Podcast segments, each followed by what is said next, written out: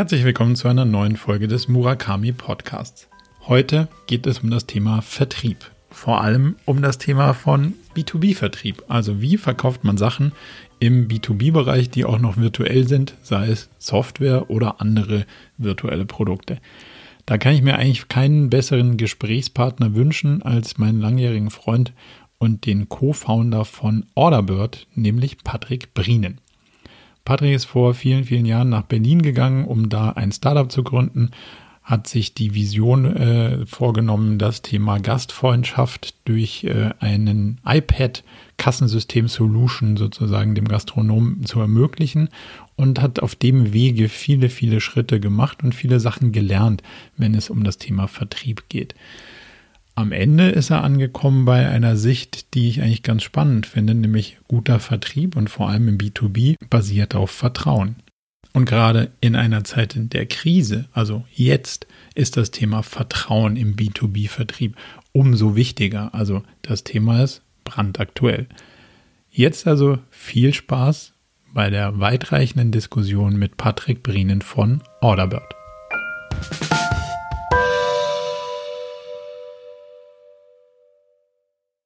Patrick, herzlich willkommen zu einer neuen Folge vom Murakami Podcast.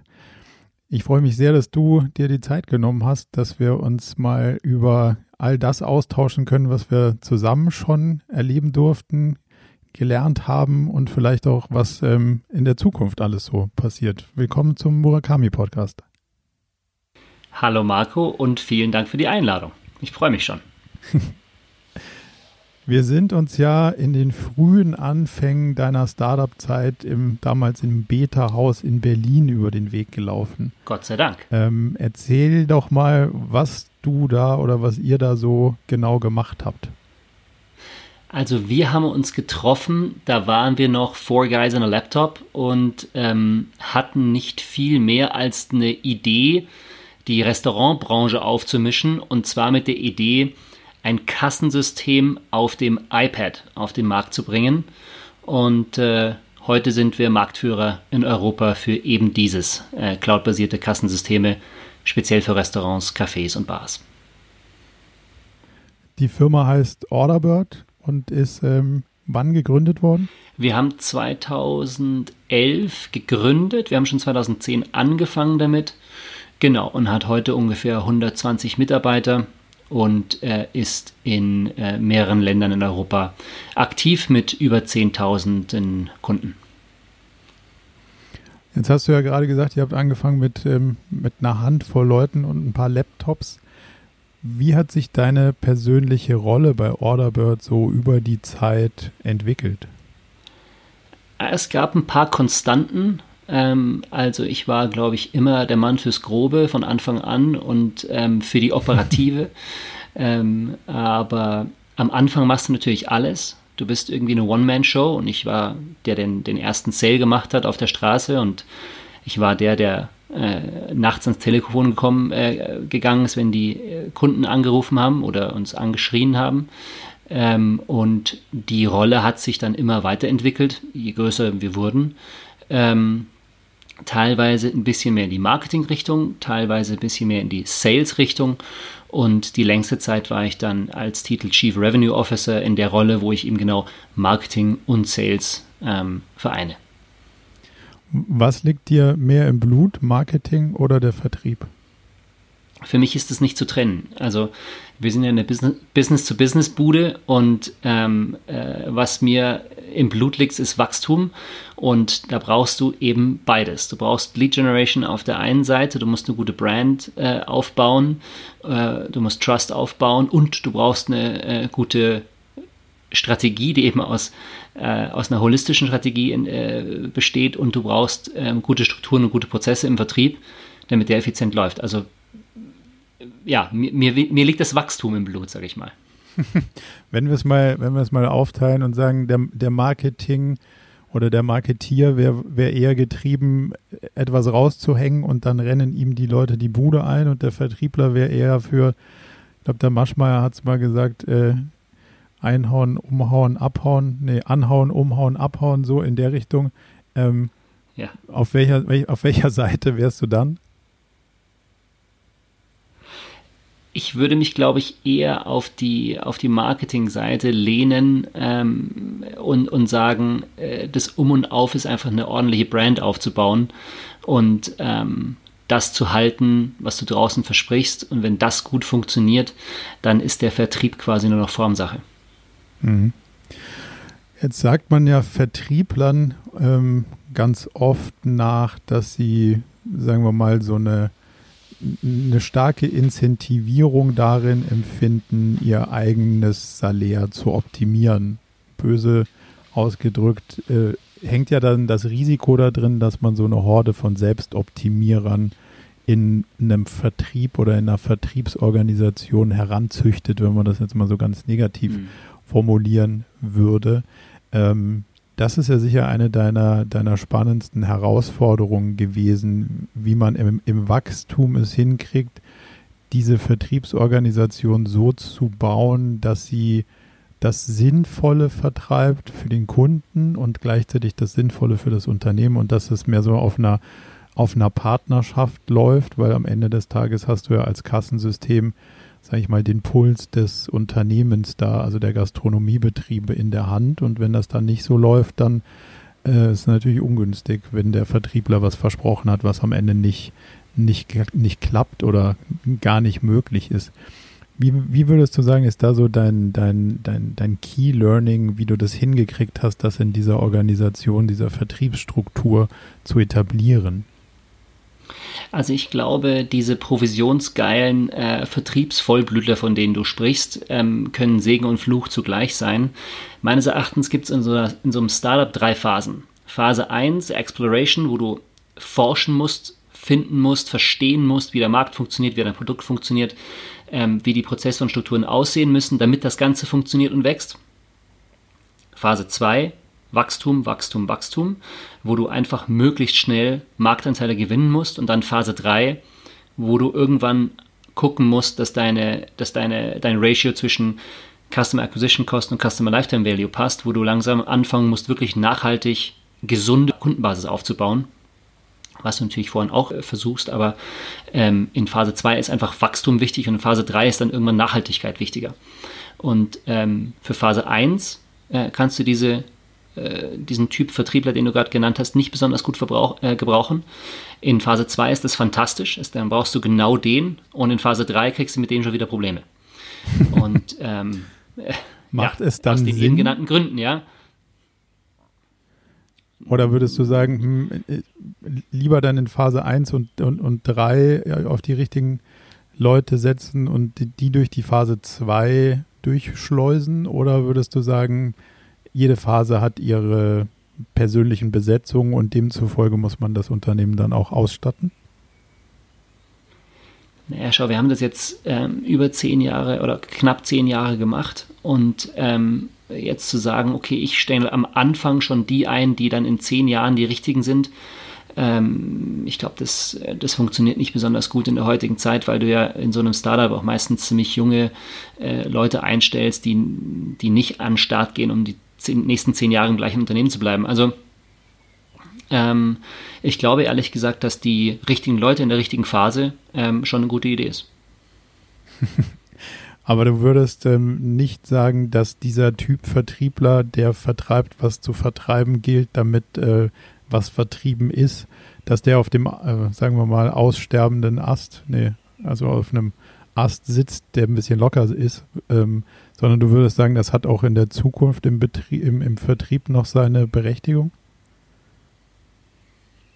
Also in der idealen Welt würde ich mir wünschen, äh, dass wir uns als Gemeinde der Startups und als Gemeinde der Investoren äh, virtuell in die Augen schauen und sagen, wir machen den Quatsch nicht mehr. Aber die Realität ist, dass ähm, gerade VCs ähm, extrem ambitionierte äh, Wachstumsziele äh, vorgeben, damit du dein Multiple oder deine Bewertung oder deine Milestones äh, äh, bekommst. Und ähm, die Wahrheit ist, dass dieser Druck ähm, für uns Gründer so dermaßen hoch ist, dass, ähm, dass wir unter diesen Gegebenheiten, äh, wenn wir das Venture Capital brauchen, äh, meines Erachtens ja, sehr hohem Druck ausgesetzt sind, diese, dieses Wachstum hinzulegen. Und ähm, wenn Wachstum als oberste Priorität festgelegt wird, sei es vom Management, sei es von den Investoren, dann sage ich dir, dann ist dieser Typus genau der richtige. Aber ähm, wenn ich jetzt auf meine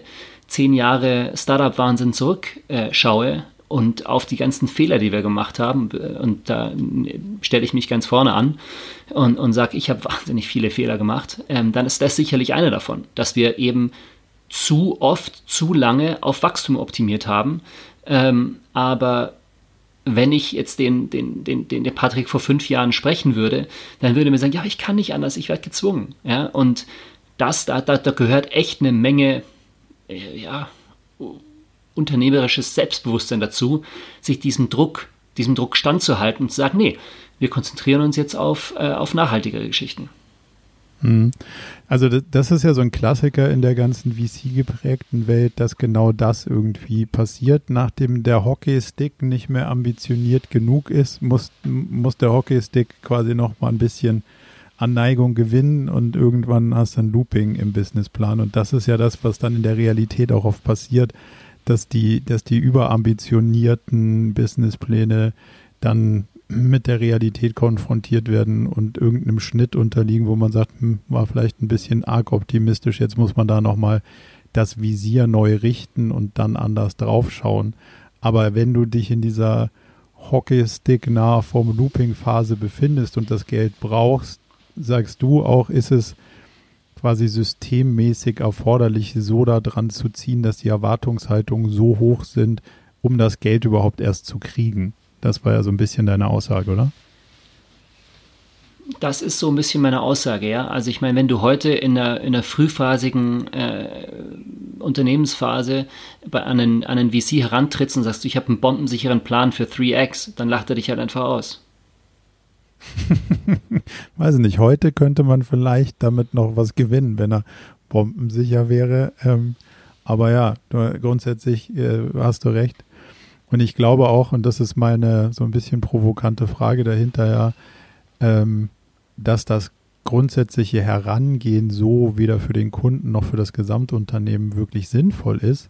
Aber es wird halt provoziert durch Renditeerwartungen, respektive Wachstumsbusinessplan, was auch immer Erwartungen. Und dann hat der Vertriebschef, Revenue Officer, wie auch immer der Titel ist, natürlich leider den, den Schmerz, das durchzuexekutieren obwohl man das Problem an einer ganz anderen Stelle ja irgendwie schön lösen könnte. Jetzt hast du gesagt, da, da braucht es unternehmerische, ja, habe ich vergessen, wie deine Formulierung genau war, aber ja, Selbst, Selbstbewusstsein, Selbstvertrauen und ein bestimmtes Maß an Reflektiertheit ähm, einem Investor gegenüberzutreten und zu sagen, naja, also 3x ist vielleicht gar nicht so schlecht, aber dafür könnte es stimmen. Wohingegen das, was du sonst in den Businessplänen siehst, glaube nicht, dass das jemals kommt, aber probier es gerne aus.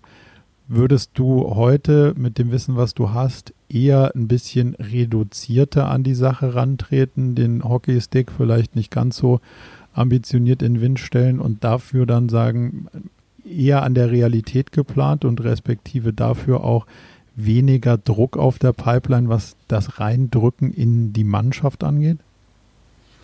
Absolut. Also ich habe die Ehre, äh, mittlerweile selber in, in, in, dem einen oder anderen Beirat zu sitzen und in, in, in ein, zwei Firmen investiert zu sein. Und meine Rolle dort äh, fokussiert sich maßgeblich eben auf diese Go-to-Market-Strategie. Und, und ähm, ich versuche, dass diese Firmen, die ich äh, teilweise berate, teilweise eben ähm, mit drin sitze, ähm, vor den Fehlern zu bewahren, die ich gemacht habe. Und ähm, ich habe mich jetzt die letzten zehn Jahre mit der, mit der Frage äh, mit, ja, mit der Frage beschäftigt, wie reagiert ein Markt auf Technologie oder auf Innovation?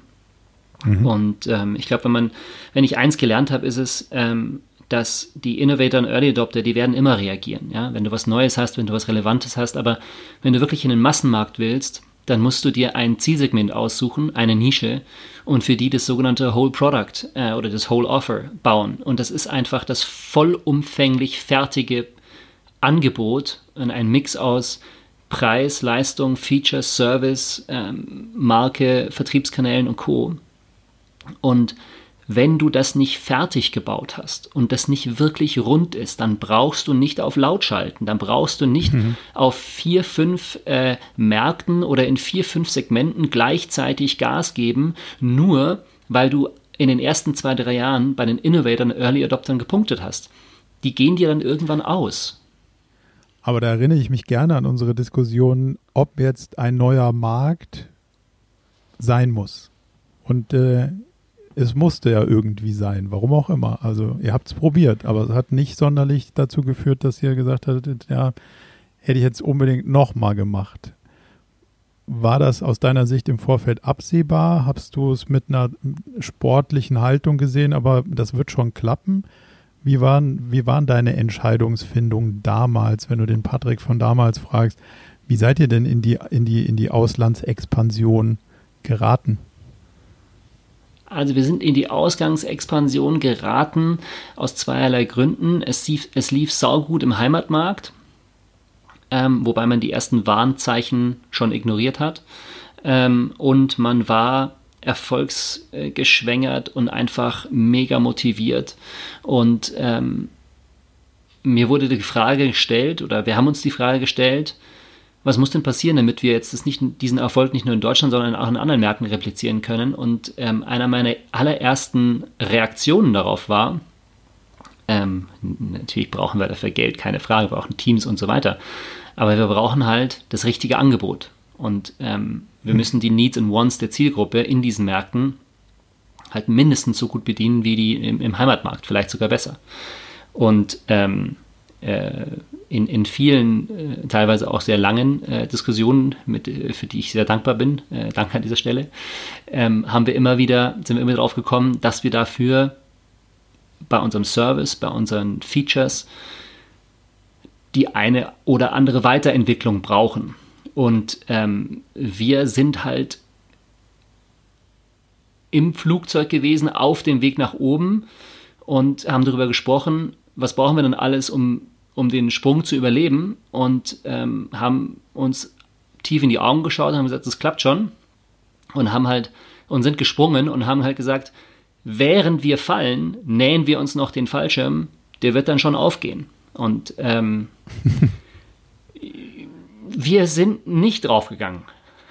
sage ich jetzt mal. Aber er ist auch nicht aufgegangen, so wie du er ihn ist dir nicht so aufgegangen hattest, wie uns. Also ich habe mir den Knöchel schon ein paar Mal verstaucht. So ist es nicht. Ähm, okay. Und äh, ja, also um, um, um, um wieder auf den Punkt vorher zurückzukommen, ich würde es heute anders machen. Ich würde heute okay. zu meinen Investoren gehen und sagen, Leute, ähm, wir wachsen jetzt erstmal langsamer, aber dafür nachher deutlich schneller. Und mhm. ähm, damit gewinnst du den ein oder anderen Investor nicht, weil der sagt dir, nö, das ist mir zu langsam, das ist mir nicht ambitioniert genug. Ähm, und ich glaube, damit gewinnst du genau den richtigen Investor. Und ähm, dieser Investor wird dir natürlich in dieser frühen Phase nicht das Multiple geben, das du dir gerne wünschst, sondern wird dir weniger geben. Aber ähm, das wäre die nachhaltigere Strategie gewesen. Hm. Jetzt hast du ja vorhin schon einen spannenden Punkt angesprochen, der in, in eurer Karriere ja durchaus zwei oder dreimal recht ähm, prominent um die Ecke kam, nämlich das Thema Vertrieb ist, ist eine Sache, aber du brauchst dann am anderen Ende vor allem eins, nämlich ein starkes Produkt. Also ein, ein Packaging, ähm, ein Gesamtpaket, aber vor allem bei Technologie, also dem, was ihr gemacht habt, ist ja wirklich Core Technology für den Geschäftsprozess.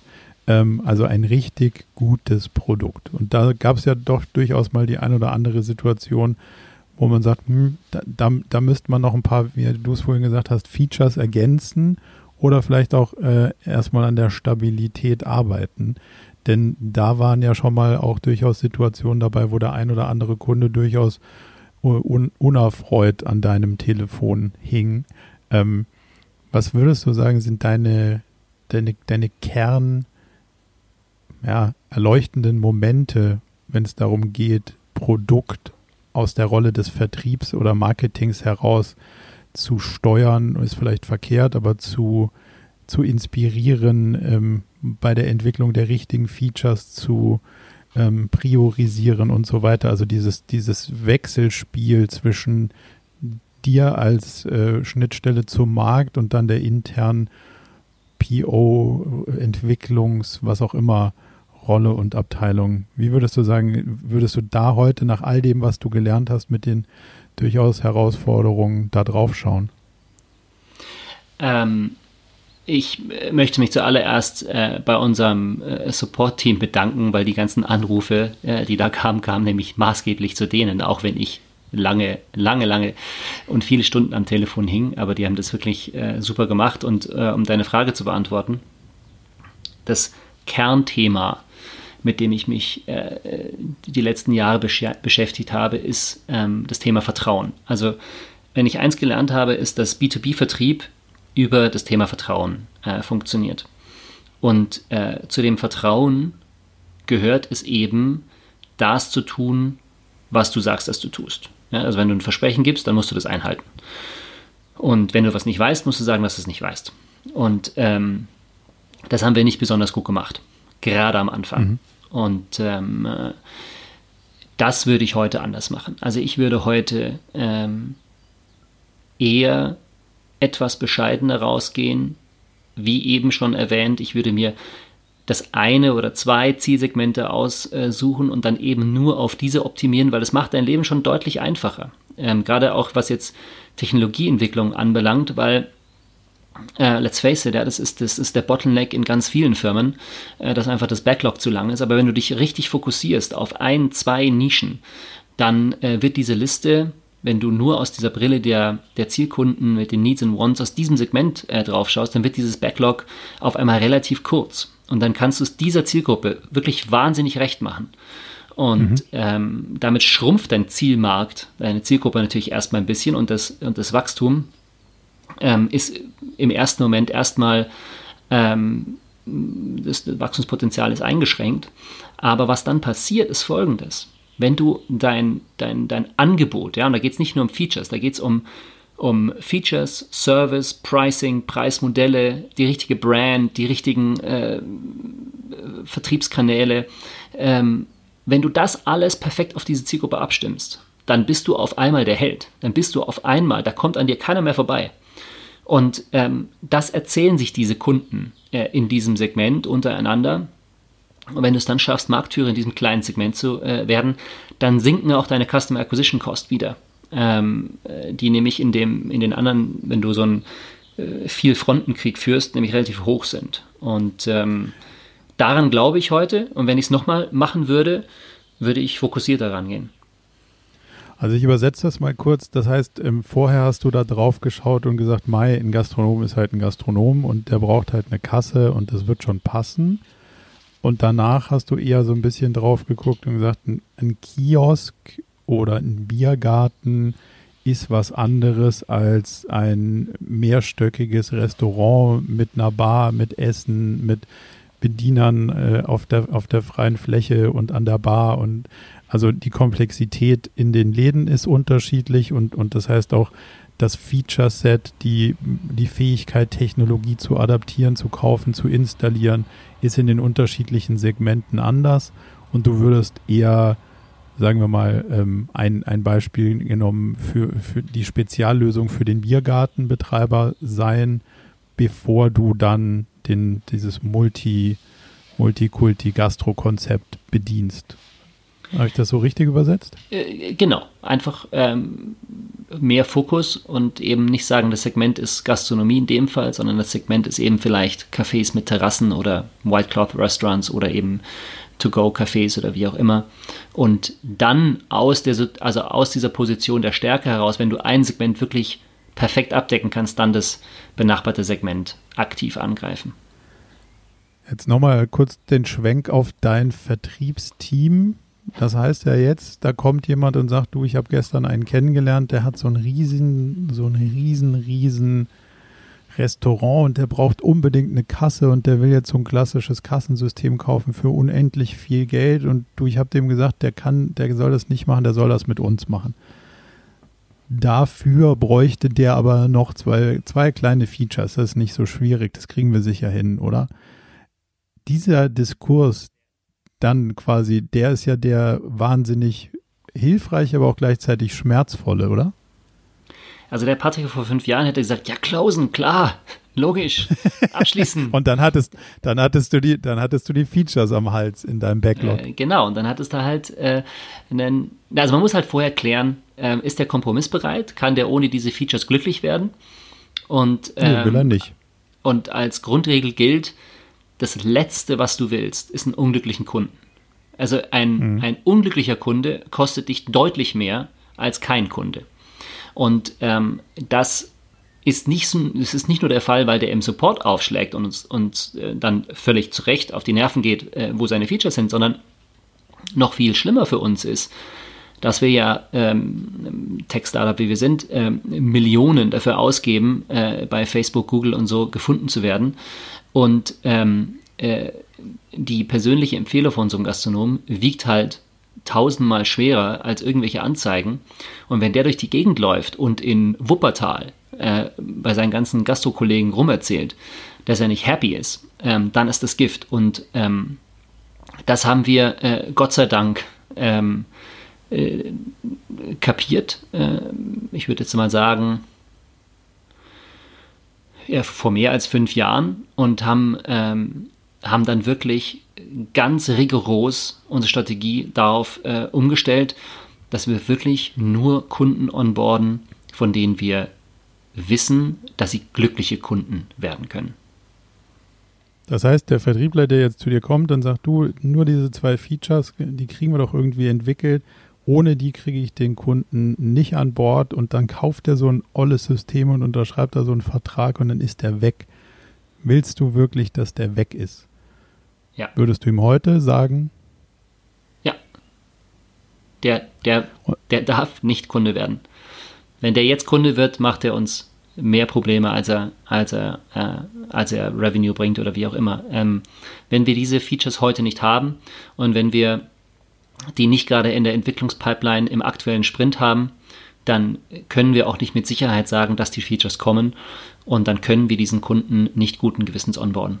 Finger weg. Das ist eine, eine spannende Erkenntnis und finde ich, äh, ist ein großer Reifegrad eines Unternehmens zu sagen, es ist nicht, nicht jeder potenzielle Kunde ein guter Kunde, weil möglicherweise haben wir dann zu viele Versprechungen gemacht und wir können die gar nicht bedienen. Und lieber zu sagen, nee, du stand heute, kommen wir hier nicht zusammen, auch wenn wir gerne würden, aber vielleicht finden wir ja in zwei Jahren irgendwie einen Weg zueinander. Das ist schon was, was, was viel mit Strategie, Exekution tut, zu tun hat und damit natürlich auch genau diese, das Selbstvertrauen und den Reifegrad irgendwie braucht, aber natürlich dann auch Klarheit gibt und dir die Möglichkeit, die Kunden, die du hast, auch wirklich zufriedenzustellen. Und das Geilste das ist, ist der Peter, der uns nach diesem Kassensystem gefragt hat und irgendwie noch zwei Features braucht und dem wir dann sagen, du hör zu, Peter, ähm, tut, mir, tut mir wahnsinnig leid. Ähm, wir, wenn wir Kunden onboarden, dann mit dem Ziel zufriedene Kunden. Und wenn du sagst, du brauchst diese beiden Features, dann lass uns das heute nicht machen, lass uns nochmal in zwei Jahren sprechen. Ähm, das Geile ist, der, wenn, wenn, wenn Paul und Mary zu ihm kommen und sagen, hey, sag mal, Peter, was hast du für ein Kassensystem? Sagt er denen, du pass auf, ähm, ich habe so eine wahnsinnig schweineteure Kiste ähm, ich wollte eigentlich zu, äh, zu, zu, zu Orderbird, aber äh, die haben mir davon abgeraten, die waren da total transparent. Aber hier, Mary, du hast doch ein kleines Café und ähm, äh, Paul, du hast doch irgendwie ein, ein, ein Fastfood-Restaurant. Für euch wäre das super. Ähm, sprecht mal mit den Burschen, die sind gut drauf.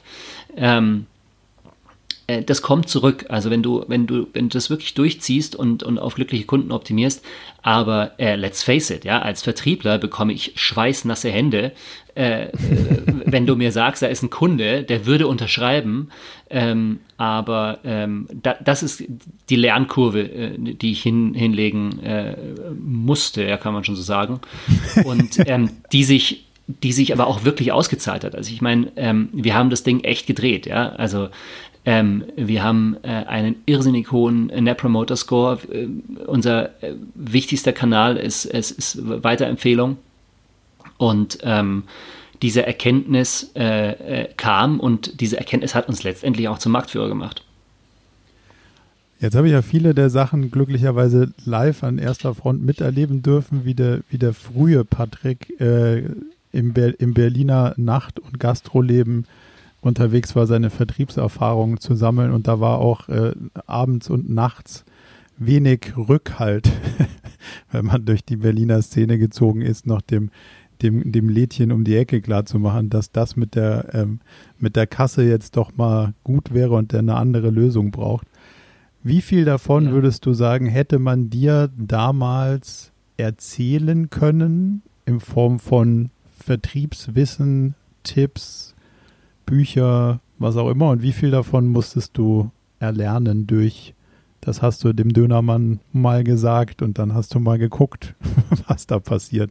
Also was, was hättest du dir sparen können an Erfahrung und welche sind total wertvoll für dich? Das Erschreckende ist, und äh, das geht jetzt schon leicht ins Peinliche rein, ähm, ich habe diese Bücher gelesen. Ich wusste das. Ja. Okay. Ähm, ich hatte das Wissen und ähm, hatte das auch ganz brav versucht anzuwenden, aber diese unternehmerische, dieses unternehmerische Selbstbewusstsein, dann zu sagen, halt, wir sind noch nicht so weit. Das hatte ich nicht. Das, das, das, musste, das musste ich sehr schmerzlich lernen. Ähm, also ähm, es, mir wurde es erzählt, ja, ich habe es gelesen und ich habe es einfach nicht, nicht einfach ignoriert. Wir haben wir es wirklich auch versucht, ja. Wir hatten mhm. eine meiner Meinung nach wirklich starke Go-to-Market-Strategie. Ähm, das Einzige, was nicht gut geklappt hat, es war die Entwicklungsgeschwindigkeit im Produkt und ähm, das haben wir einfach ignoriert. Wir wollten es nicht wahrhaben. Weil ihr ja durchaus auch, ähm, sagen wir mal, manche derbe Rückschritte in der Entwicklung erlebt habt und sagt, da, müssen wir jetzt nochmal ein paar Meter zurückrudern und nochmal einen neuen Anlauf machen. Ähm, und das hätte euch ja wieder in diesem Segment ein Stück weit nach, äh, sagen wir mal, nicht zum, zum Erschließen des neuen Segments geführt. Und da sagst du, da ist, ist so die Erkenntnis, hm, da hätten wir mir eher mal der, der Realität die Ehre geben müssen und hinschauen müssen, anstatt zu sagen, ja, Mai, das, das wird jetzt schon passen, die werden das schon nachziehen. Ich gehe mal raus und läute mal hier an der Glocke und sage den Leuten schon mal Bescheid, dass wir dieses Feature haben. Ja. Ja, aber ich okay. möchte mich jetzt nicht dahinter verstecken, dass, äh, dass alle Fehler, äh, die ich oder die wir gemacht haben, äh, ausschließlich mit, mit, mit dem Thema Produktentwicklung äh, zu tun haben. Also äh, bei weitem nicht. Ähm, ich habe äh, so viele Fehler gemacht, ähm, da ist das nur einer von vielen, das eben ignoriert zu haben.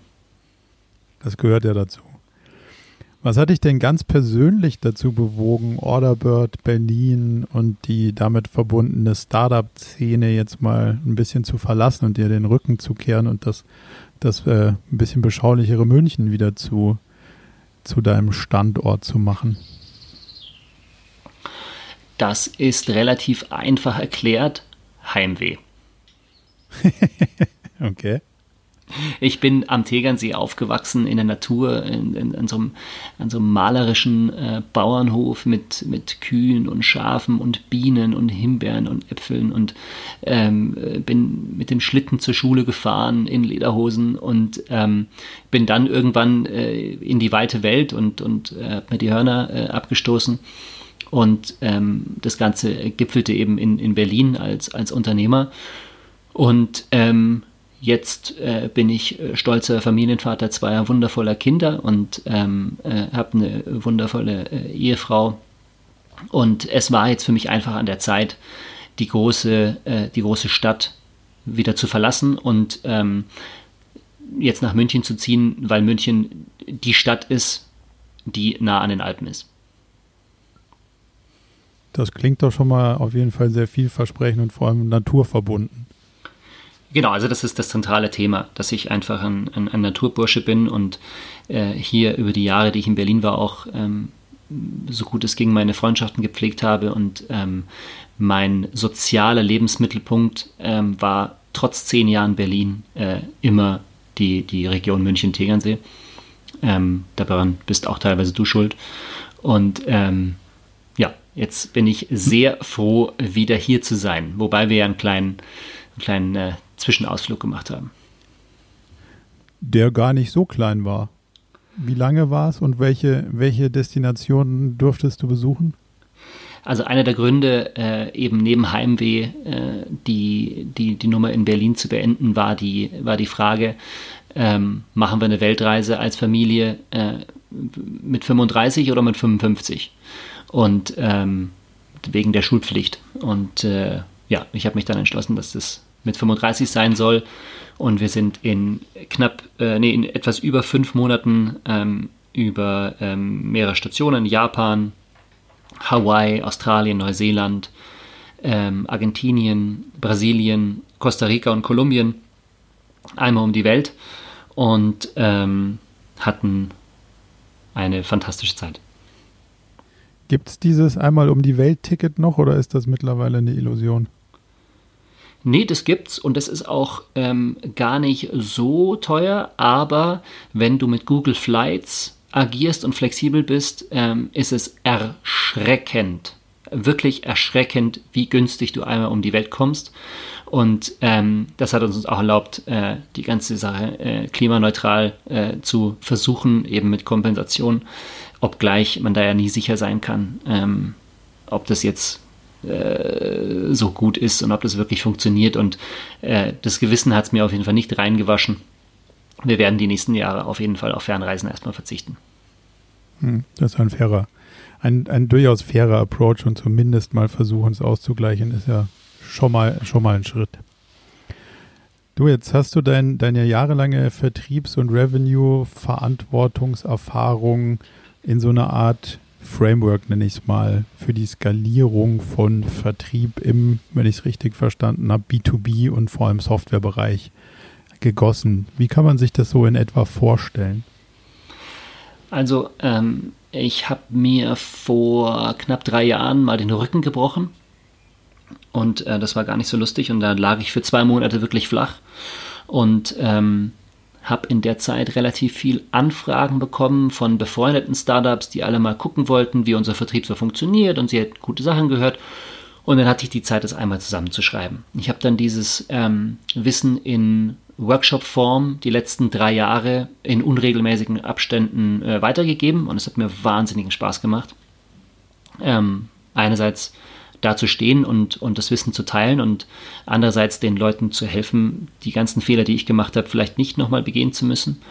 Und ähm, genau, dass dieses, diesen Workshop, dieses Workshop-Format habe ich jetzt ähm, in meiner Auszeit nochmal ähm, in ein Framework gegossen und dieses Framework ist eine, ich, ja, vielleicht so eine Blaupause malen nach Zahlen für B2B Vertriebsorganisationen oder Vertriebs- und Marketingorganisationen. Da geht es um äh, die Go-to-Market-Strategie, um die Segmentierung, Positionierung, da geht es um die Organisation, ähm, wie funktioniert so ein Sales-Team, ähm, wie funktioniert der Funnel, welche Channels ähm, funktionieren, äh, in welchen, unter welchen Voraussetzungen, ähm, wie funktioniert Inbound, wie funktioniert Outbound, ähm, das ganze Thema Trust, das habe ich ja vorhin schon mal äh, angerissen, wie wichtig ich das finde, also wie funktioniert Vertrauen und wie baut man es auf. Ähm, dann natürlich ein ganzes ähm, Paket verkaufen, ja, also wie verkaufe und berate ich erfolgreicher? Und ein, äh, großer Themenblock Hiring, Management und Coaching. Äh, wie, wie, wie finde ich die richtigen Leute? Wie stelle ich die ein? Wie interviewe ich die? Wie, wie manage ich die? Wie trainiere ich die? Und dann gibt es noch so ein paar Sideshows mit ähm, äh, Pricing und auch ein, ein, kleiner, noch ein, ein kleiner Moment OKR äh, ist da meistens auch dabei. Ja, okay, stark. Da kommen wir nachher mal ganz kurz zu. Ähm, jetzt hast du gerade wenn ich dich richtig verstanden habe, das Thema Coaching ja auf deine Vertriebsmitarbeiter bezogen, oder? Wie, wie findest du die und wie entwickelst du die? Ihr habt doch Experimente gemacht und dann das in euren Gesamtbaukasten ähm, aufgenommen mit so einer Art Persönlichkeitsprofil. Kannst du da mal einen kurzen Einblick geben, was euch das gebracht hat? Also, dass wir Experimente gemacht haben, kann ich nur unterstreichen. Also, wir haben wirklich wahnsinnig viel ausprobiert und ähm, sind mit ganz vielen Sachen auch ähm, grandios gescheitert. Ähm, aber ähm, eines der Sachen, die wirklich toll funktioniert haben, ist eben so eine Art Profiling, wo wir im, im Vorfeld, bevor wir die Leute einstellen, ähm, bekommen die einen Fragebogen und du kannst dir das so vorstellen. Ähm, wenn ich dich frage, wie du deinen Kaffee willst, schwarz, mit Zucker, mit Milch, mit beidem, wie auch immer, dann macht es für mich als Unternehmen überhaupt keinen Unterschied, wie ich dir diesen Kaffee serviere. Aber für dich macht es einen riesen Unterschied, wenn er dir schmeckt. Und ähm, mit diesem, mit diesem äh, Fragebogen finden wir im Vorfeld raus, was für ein Motivationsprofil hat dieser Mensch. Was motiviert ihn, was demotiviert ihn. Und damit wissen wir zwei Dinge. Ähm, Im Extremfall können wir den äh, aussortieren, weil wir merken, wir als Unternehmen passen einfach nicht zu, zu dem Motivationsprofil von dieser Person. Und ähm, übers Onboarding und dann auch übers Management hinweg, also über die Zeit hinweg, können wir die ein und dieselbe Information in der Sprache vermitteln, für die dieserjenige äh, receptive ist, also so, dass ihr sie auch wirklich, dass sie ihn erreicht. Und mhm. ähm, das ist sehr spannend ähm, und ähm, ich bin großer Fan äh, von, diesem, von diesem Tool, das heißt My Motivation. Ähm, äh, gezeigt hat mir das der Dr. Josef Merck. Ähm, vielen, Dank, vielen Dank an der Stelle, falls du das hörst. Und ähm, das, hat, das haben wir jetzt die letzten, ich würde sagen, sieben oder acht Jahre wirklich brav durchgezogen und haben äh, da auch wirklich gelernt, ähm, was sind wir für eine Typ von Sales-Organisation und welcher Typ Sales-Mitarbeiter ähm, ist bei uns glücklich. Okay, und das kannst du schon ziemlich genau sagen, bevor du jemanden einstellst, aufgrund dieser, dieser, die, dieses Tests. Ich kann durch diesen Test vorher feststellen, ob es katastrophal schief geht. Also ich kann, okay. ich kann die 10% raussieben, bei denen es äh, total schief gegangen wäre. Und dann ja dann kann ich mit diesem Wissen, das, das will ich nicht teilen, ja, das ist also nichts, was wir, das ist jetzt nichts Geheimes oder nichts, um ihn auszutricksen, sondern das ist einfach ähm, die Antwort auf die Frage, was motiviert diesen Menschen und ähm, wie erreiche ich diesen Menschen am besten. Mhm. Und das verwenden wir dann eben auch im One-on-One-Management äh, und Coaching. Und ähm, genau, das ist also gut für alle Seiten. Habt ihr davon Aspekte zumindest mal auch im direkten Vertrieb eingesetzt? Also erkannt, mein Gegenüber ist jetzt eher so und so geprägt und jetzt muss ich dem folgende Argumente vortragen, damit er die Message so versteht, wie ich sie senden will? Oder ist das wirklich nur für die interne ähm, Hiring-Thematik eingesetzt worden? Nee, also wir, wir sprechen mit den, äh, mit, den, mit den Raps auch über ihre Profile und über dieses System und ähm, wir, wir animieren die Leute auch aufmerksam zu beobachten im Beratungsgespräch, was könnte das für ein Typ sein. Da gibt es ganz einfache Signalwörter. Ähm, wenn sich jetzt jemand immer wieder nur auf die Kosten konzentriert und ähm, auf den Preis optimiert und äh, auf mehr Umsatz, ja, dann, dann, dann weißt du, was dem wichtig ist. Und dann kannst du eben auch entsprechende Features oder Angebote entsprechend so formulieren. Wenn du aber im Gespräch feststellst, dass es dem ganz viel um Fairness geht, um Kommunikation, um ein Miteinander, um ein Vertrauen, dann kannst du das ein und dasselbe Feature anders verpacken und den Vorteil so, so platzieren, dass es ihn erreicht. Oder vielleicht auch andere Produktfeatures oder Vorteile sozusagen so vorheben, die eher in seinen, in seinen Interessens- und Motivationsbereich fallen, oder? Ganz genau. Okay. Ähm, kurzer, kurzer Gangwechsel. Thema Krise. Stecken wir ja mittendrin gerade in so einer, sagen wir noch gerade Schockstarre, wo keiner so genau weiß, wie entwickelt sich das und was für eine Art von Krise werden wir daraus wirtschaftlicher Natur entwickeln. Ähm, das ist ja auch ein extremer Einflussfaktor auf das Thema Vertrieb oder andersrum. Die Krise ähm, nimmt, nimmt einen hohen, hohen Stellenwert ein, wenn es gerade darum geht, im Vertrieb aktiv zu sein. Jetzt einfach weiter drauf zu hauen und das Gleiche durchzuprügeln, was man vorher versucht hat zu vertreiben, ist ja möglicherweise jetzt gerade keine so gute Idee. Ähm, wie muss man anders in einem Abschwung, in einer Krise vorgehen, als man vorgeht, wenn es die, die Boomphase, der Aufschwung ist und der Euro ein bisschen lockerer sitzt? Was würdest du dem, dem, dem Vertriebler, der dich jetzt um Rat fragt, da mitgeben? Also ähm, aus, der, aus der Vogelperspektive ähm, ist das, was grundsätzlich gilt, auch in der Krise ähm, war. Ähm, das Thema Vertrauen ist das und Auf. Und ähm, in der normalen Zeit gewinne ich das Vertrauen, indem ich ähm, ordentlich, fair und ähm, transparent berate und indem ich für meinen Kunden da bin. Und ich glaube, in der Krise geht es jetzt ein bisschen mehr darum, für den Kunden da zu sein und Mehrwert zu liefern, mit weniger direktem Zug zum Tor. Das heißt, ich glaube, die Firmen, gerade im B2B, müssen sich jetzt ähm, überlegen, was brauchen unsere Kunden gerade und wie können wir ihnen zur Seite stehen. Und ich glaube, ähm, äh, es gibt weniger Sachen, die so schwierig zu kapieren sind wie deutsche Bürokratie. Und ähm, den Leuten jetzt einfach verständlich zu machen, wie sie an ihre Förderung, Kredite und, und, und, und Co. kommen, das, glaube ich, ist ein Weg, um jetzt Vertrauen zu schaffen, dass du die Firma bist, die kompetent ist und die an, an, an die Zielgruppe denkt und die für sie da ist. Und ähm, wenn jetzt der Vertriebler vor mir steht und sagt, mit großen Augen, was soll ich denn jetzt machen? Dann würde ich ihm jetzt operativ raten, sich eher auf seine Bestandskunden äh, zu konzentrieren, wo schon ein Vertrauensverhältnis da ist. Den, bei denen nachfragen, du, wie geht's dir? Was ist deine Situation? Kann ich dir irgendwie helfen? Und über den Weg ähm, jetzt eher nochmal in irgendeiner Art und Weise Upselling zu betreiben oder zumindest ähm, Upselling, den Upselling-Funnel äh, zu füllen, wenn der, wenn der Euro dann wieder da ist. Aber in der jetzigen Phase ist natürlich gerade in unserer Zielgruppe absolute Katastrophe. Ja.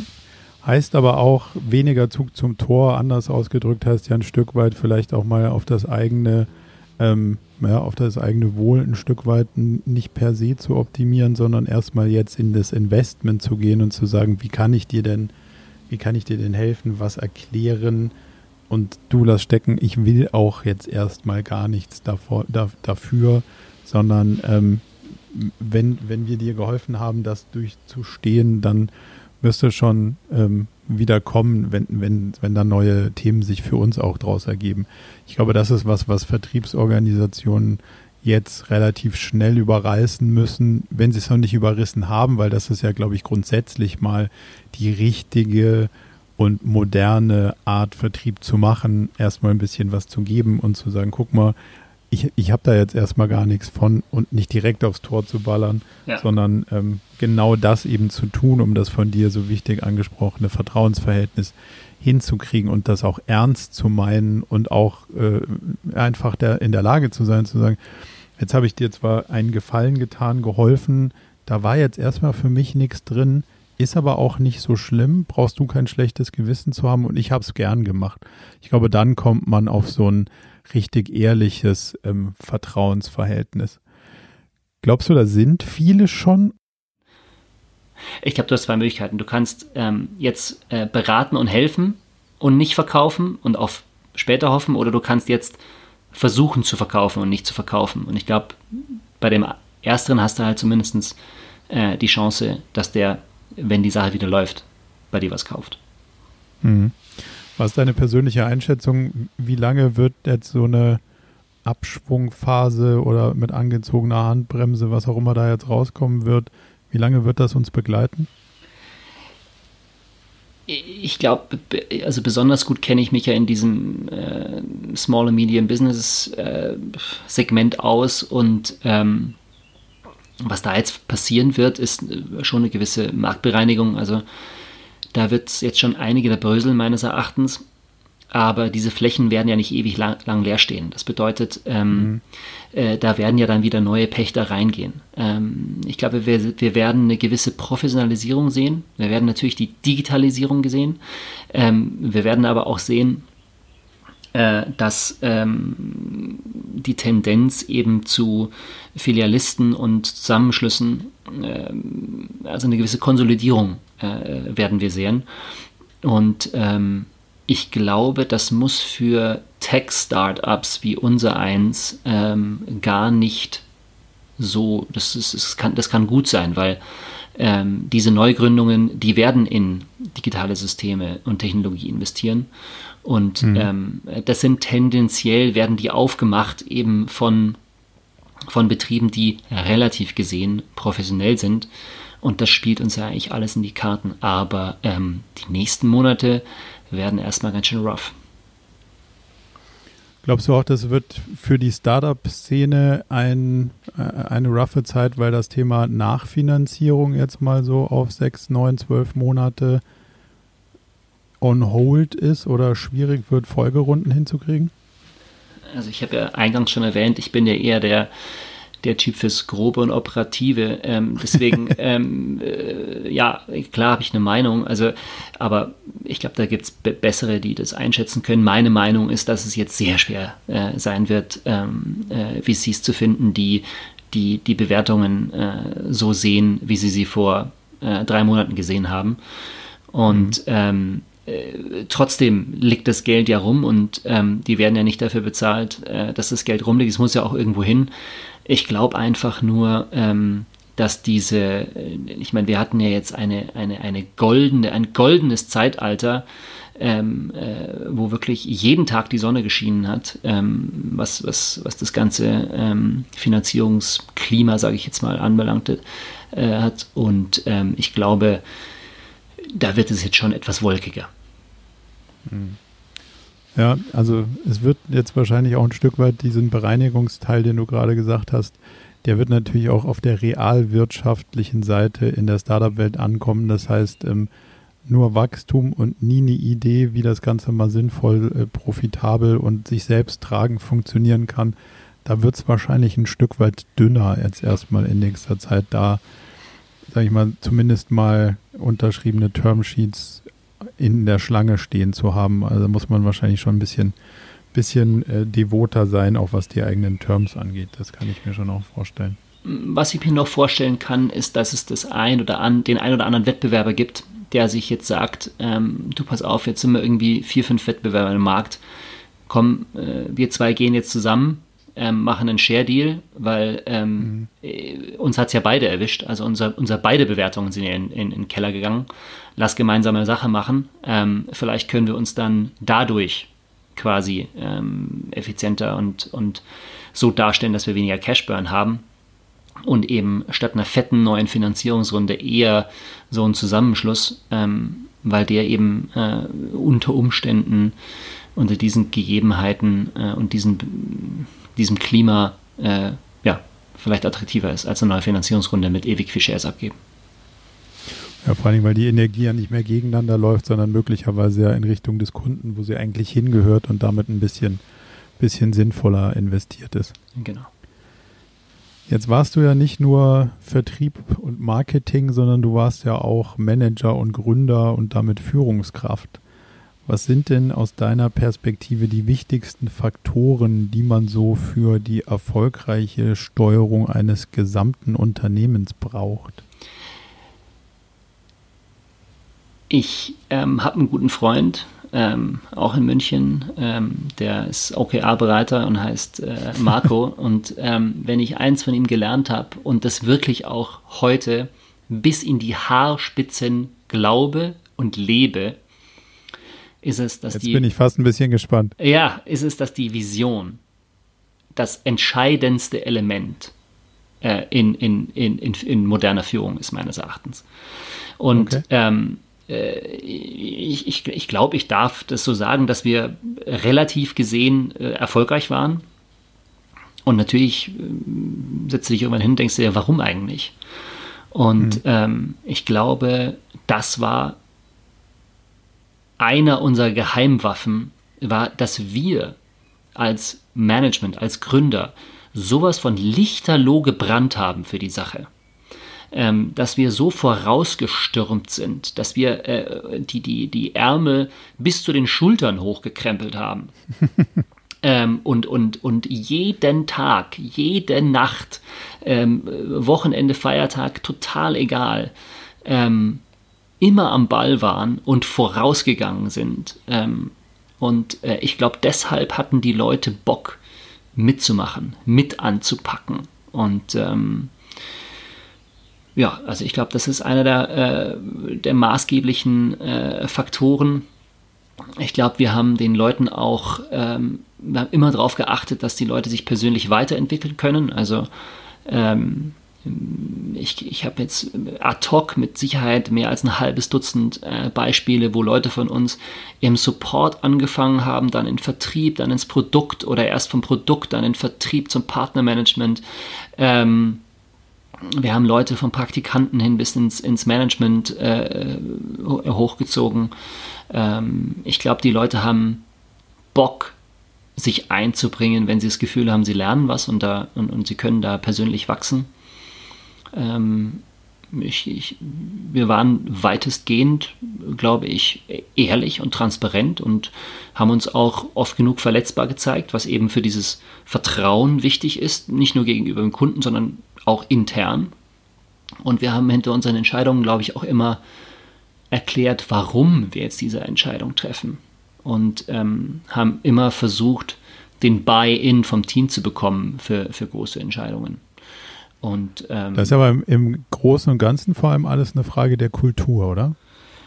Ich glaube, die Spezialisten, äh, die sich mit sowas auseinandersetzen, ja, ich glaube, die, die fassen das äh, äh, unter dem äh, großen Thema äh, Kultur zusammen. Und ich weiß nicht, jetzt ist jetzt Management by Culture, I don't know, ja. Aber ähm, das, das waren so retrospektiv, glaube ich, eine der, der Eckpfeiler unseres Erfolges und so wie wir den Laden geführt haben. Und ich glaube, das war entscheidend, dass das alles so geklappt hat, wie es geklappt hat.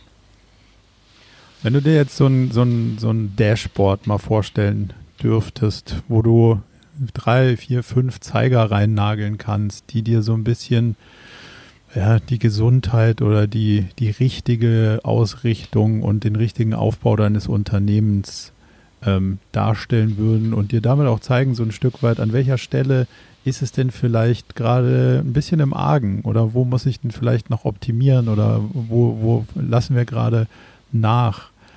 Welche, welche Instrumente würdest du da einbauen? Was würden die messen? Also jetzt mal sich in die Lage versetzt, das könnte man ohne großen Aufwand und äh, man kann es auch zuverlässig messen. Was, was wären das so für Sachen, die du da gerne sehen würdest? Also ich hätte da zwei Anzeigen. Ähm, links wäre der NPS, also die Antwort auf die Frage, würdest du äh, unsere Firma, unser Produkt Freund und Familie weiterempfehlen? Ähm, mhm. Und auf der anderen Seite, und das, das würde ich versuchen, wenn es das Unternehmen zulässt, äh, dynamisch zu messen. Das heißt nicht einmal im Quartal, sondern jeden Tag, sagen wir mal, äh, ein Prozent der Kundenbasis.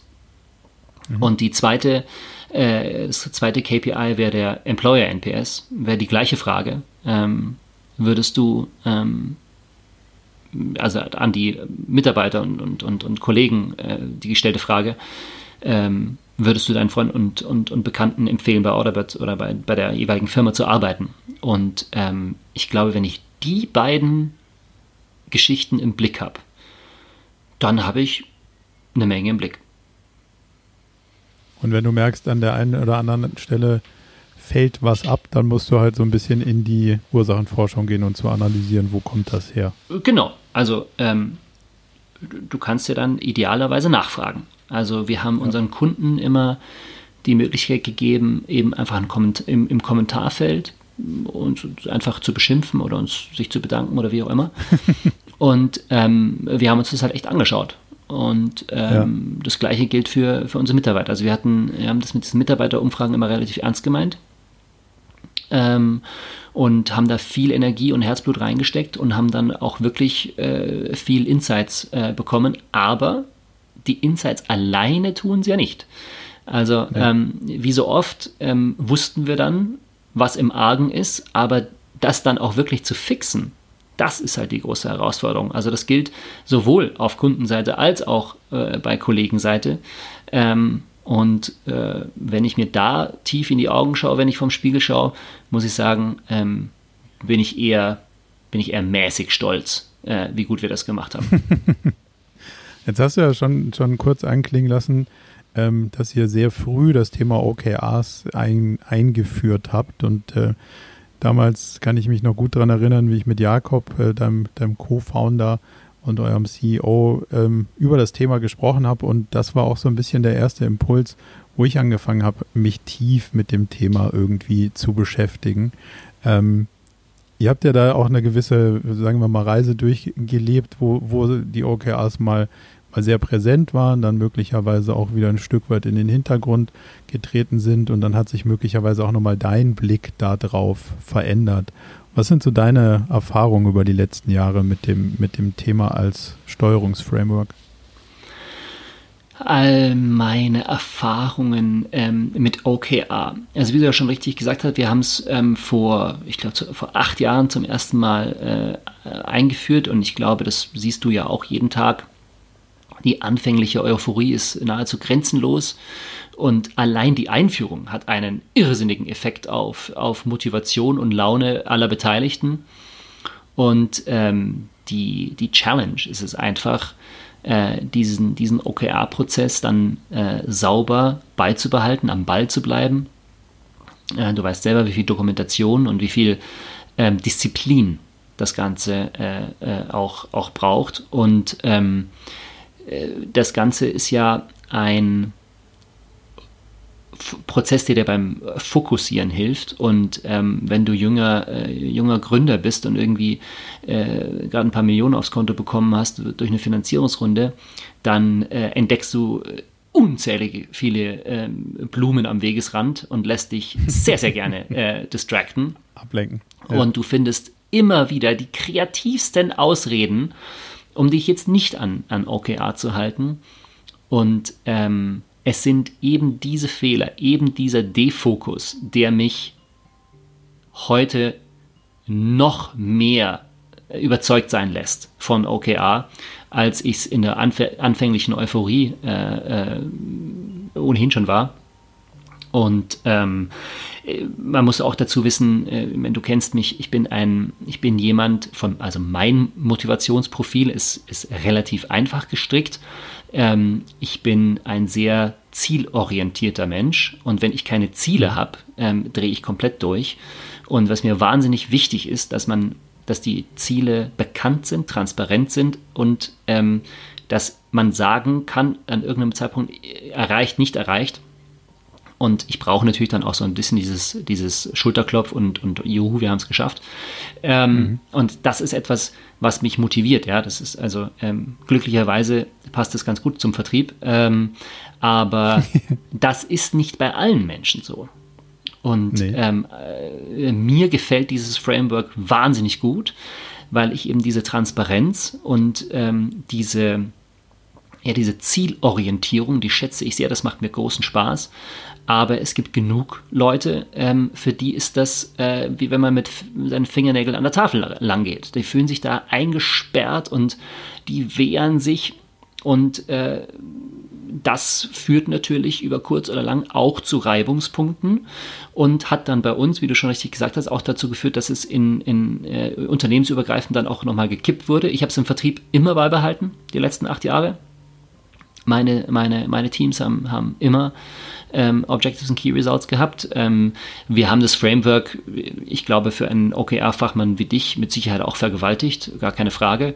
Ähm, aber ähm, hey, anything that works.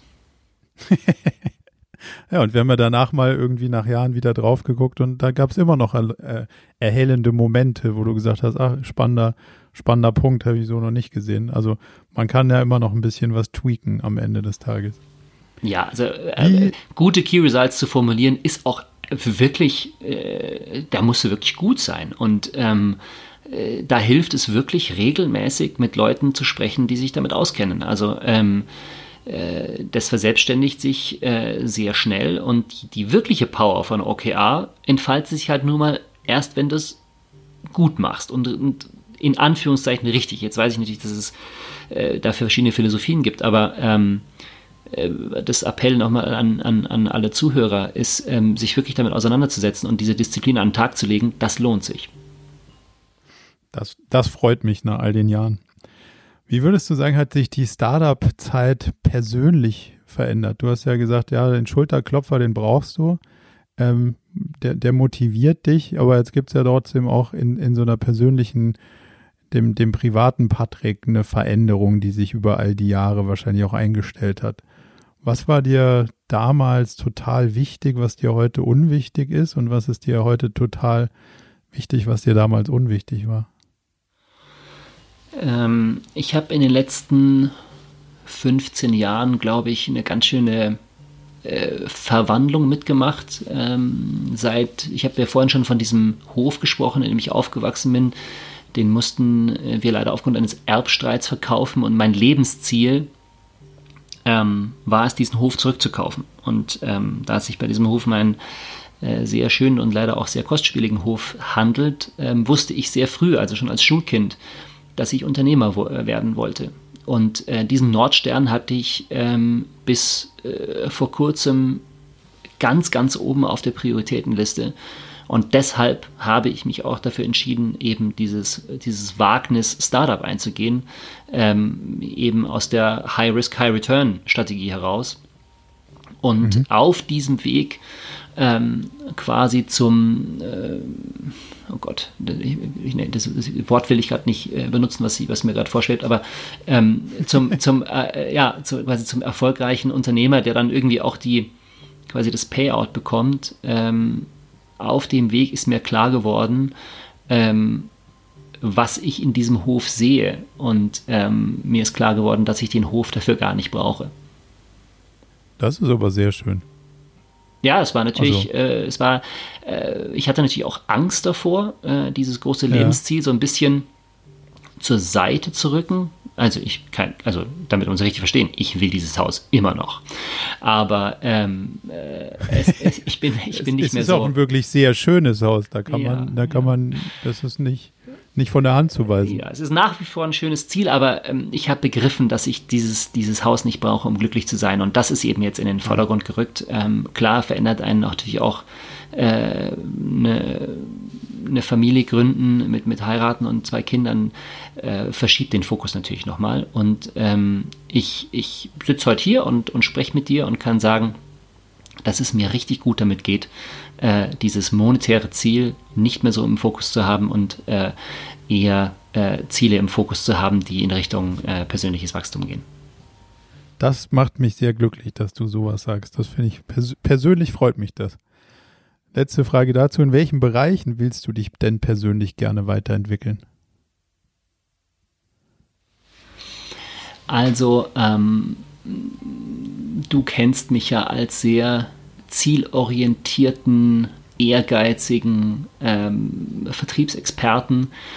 Und ähm, ich glaube, in diesem ganzen äh, Themenbereich bin ich, bin ich wirklich gut. Es gibt andere Themenbereiche in meinem Leben, ähm, da möchte ich ähm, noch dazulernen. Und ähm, das ist also wenig, wenig im, im Transactional-Bereich äh, äh, als im mehr emotionalen Bereich, wo ich, ähm, wo ich äh, gerade die letzten sechs Monate äh, viel investiert habe, aber auch in Zukunft noch mehr investieren möchte. Super spannend. Also geht mir ja auch so. Ich komme ja auch aus der, aus der, aus der Logik zumindest mal und aus der Rationalität und habe den, diesen emotionalen Bereich komplett ignoriert und stelle über die letzten Monate und Jahre fest, dass, dass es eine Koexistenz ist, die ein gesundes Ich irgendwie ermöglicht und dass nicht nur ein logischer oder ein zielstrebiger oder wie auch immer gearteter rationaler Verstand irgendwie ausmacht, sondern dass auch der, der emotionale Teil irgendwie eine spannende Perspektive in dem Leben aufmacht, was nicht heißt, dass man mehr oder weniger erfolgreich ist oder dass man nicht mehr oder weniger fröhlich durchs Leben gehen kann, sondern einfach nur die Klaviatur erweitern an der Stelle sozusagen andere Sachen wahrzunehmen, die man vorher vielleicht ein bisschen weggedrückt hat oder oder rationalisiert hat. Und äh, ich glaube, das ist ein langer Weg. Also für mich ganz persönlich ist das ein langer Weg, damit sich auseinanderzusetzen und das nach all den Jahren irgendwie überhaupt zu erkennen und wieder wahrzunehmen. Aber finde ich, finde ich durchaus spannend und freut mich auch, dass man da nicht alleine auf dem Weg wandelt. Also von daher. Ja, ich musste da aber auch meinem, meinem erfolgs- und zielorientierten Ego ganz tief äh, in die Augen schauen und, und quasi äh, dealen.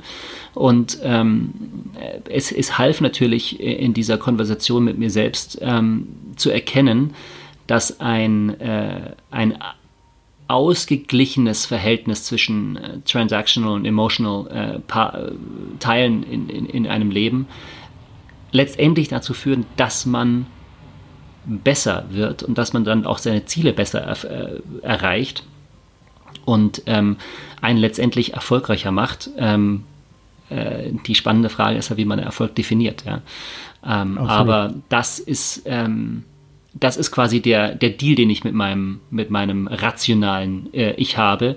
Äh, und mein rationales Ich hat, hat verstanden, dass der, dass der ausgeglichene Brinen äh, ein, äh, ein, erfolgreicher, ein erfolgreicher Brinen ist. Und ähm, deswegen äh, funktioniert das gerade ganz gut. Schön, ausgetrickst, aber auch das, wenn das funktioniert, ist das, glaube ich, der, der valide Weg. Letzte Frage. Welches Buch, welchen Blog, welchen Podcast, YouTube-Video würdest du als eine der dich am meisten geprägenden Quellen gerne den, den, den, den Zuhörern noch mit auf den Weg geben? Was muss man gelesen haben, gehört haben, gesehen haben? Was ist so dein, dein Highlight? Also der, mit einem Augenzwinkern äh, muss ich hier den, den besten Film aller Zeiten äh, äh, promoten Point Break mit Keanu Reeves und Patrick Swayze. Den muss, also das ist, das ist der Film aller Filme. Der hat mich wirklich auch wirklich sehr geprägt, kein, kein Witz. Ähm, okay. Aber auf der ernsthaften Note äh, gibt es für mich ähm, mit Abstand äh, die wichtigste Bibel im B2B-Sales. Und das ist von Geoffrey Moore, Crossing the Chasm. Äh, äh Note. Es gibt auch eine Zusammenfassung auf YouTube. Ähm, einfach eingeben, Crossing the Chasm. Und die, die ist ziemlich gut äh, und dauert auch, glaube ich, nur sieben Minuten oder so. Aber ähm, das ganze Buch zu lesen lohnt sich auch wirklich. Ähm, es, ist, äh, es ist für mich die Bibel des B2B-Vertriebs. Und das ist wirklich so ein bisschen das, woran du dich auch lang gehangelt hast. Also die, die Sachen, die wir vorhin so leicht gestriffen haben mit, ähm, welches Segment in der Gastronomie ist das Segment, was man angeht und so, das ist, kommt alles aus diesem Umfeld, oder? Genau, dieses Buch liefert die Antwort auf die Frage, wie reagiert ein Markt auf Technologie und Innovation und beschreibt eben äh, den Technology Adoption Lifecycle, ähm, der eben besagt, dass zuallererst die Innovators reagieren, dann die Early Adopters und dann, dass eben dieser große Chasm, dieser Graben kommt, der von neun von zehn Startups nicht überwunden werden kann, ähm, weil eben nicht der, der notwendige ähm, Fokus an den Tag gelegt wird. Und äh, an einer Stelle äh, beschreibt er eben die Beachhead-Strategie, wo er sich ähm, eines Vergleichs äh, ja, erlaubt, ähm, wo, er, wo er einfach sagt, die Alliierten haben sich damals drei Jahre lang für die Invasion in, in, in Frankreich vorbereitet und ähm, die haben den Markt segmentiert, der ja sehr hohe Eintrittsbarrieren hatte und haben sich ähm, mit, äh, ich weiß nicht mehr wie viel, 100.000 Mann auf äh, drei Strandabschnitte gestürzt ja, und sind dann erstmal an diesem Strand Marktführer geworden und haben aus dieser Position der Stärke heraus in diesem Minisegment ihre Marktführerschaft Stück für Stück für Stück ausgebreitet. Cool.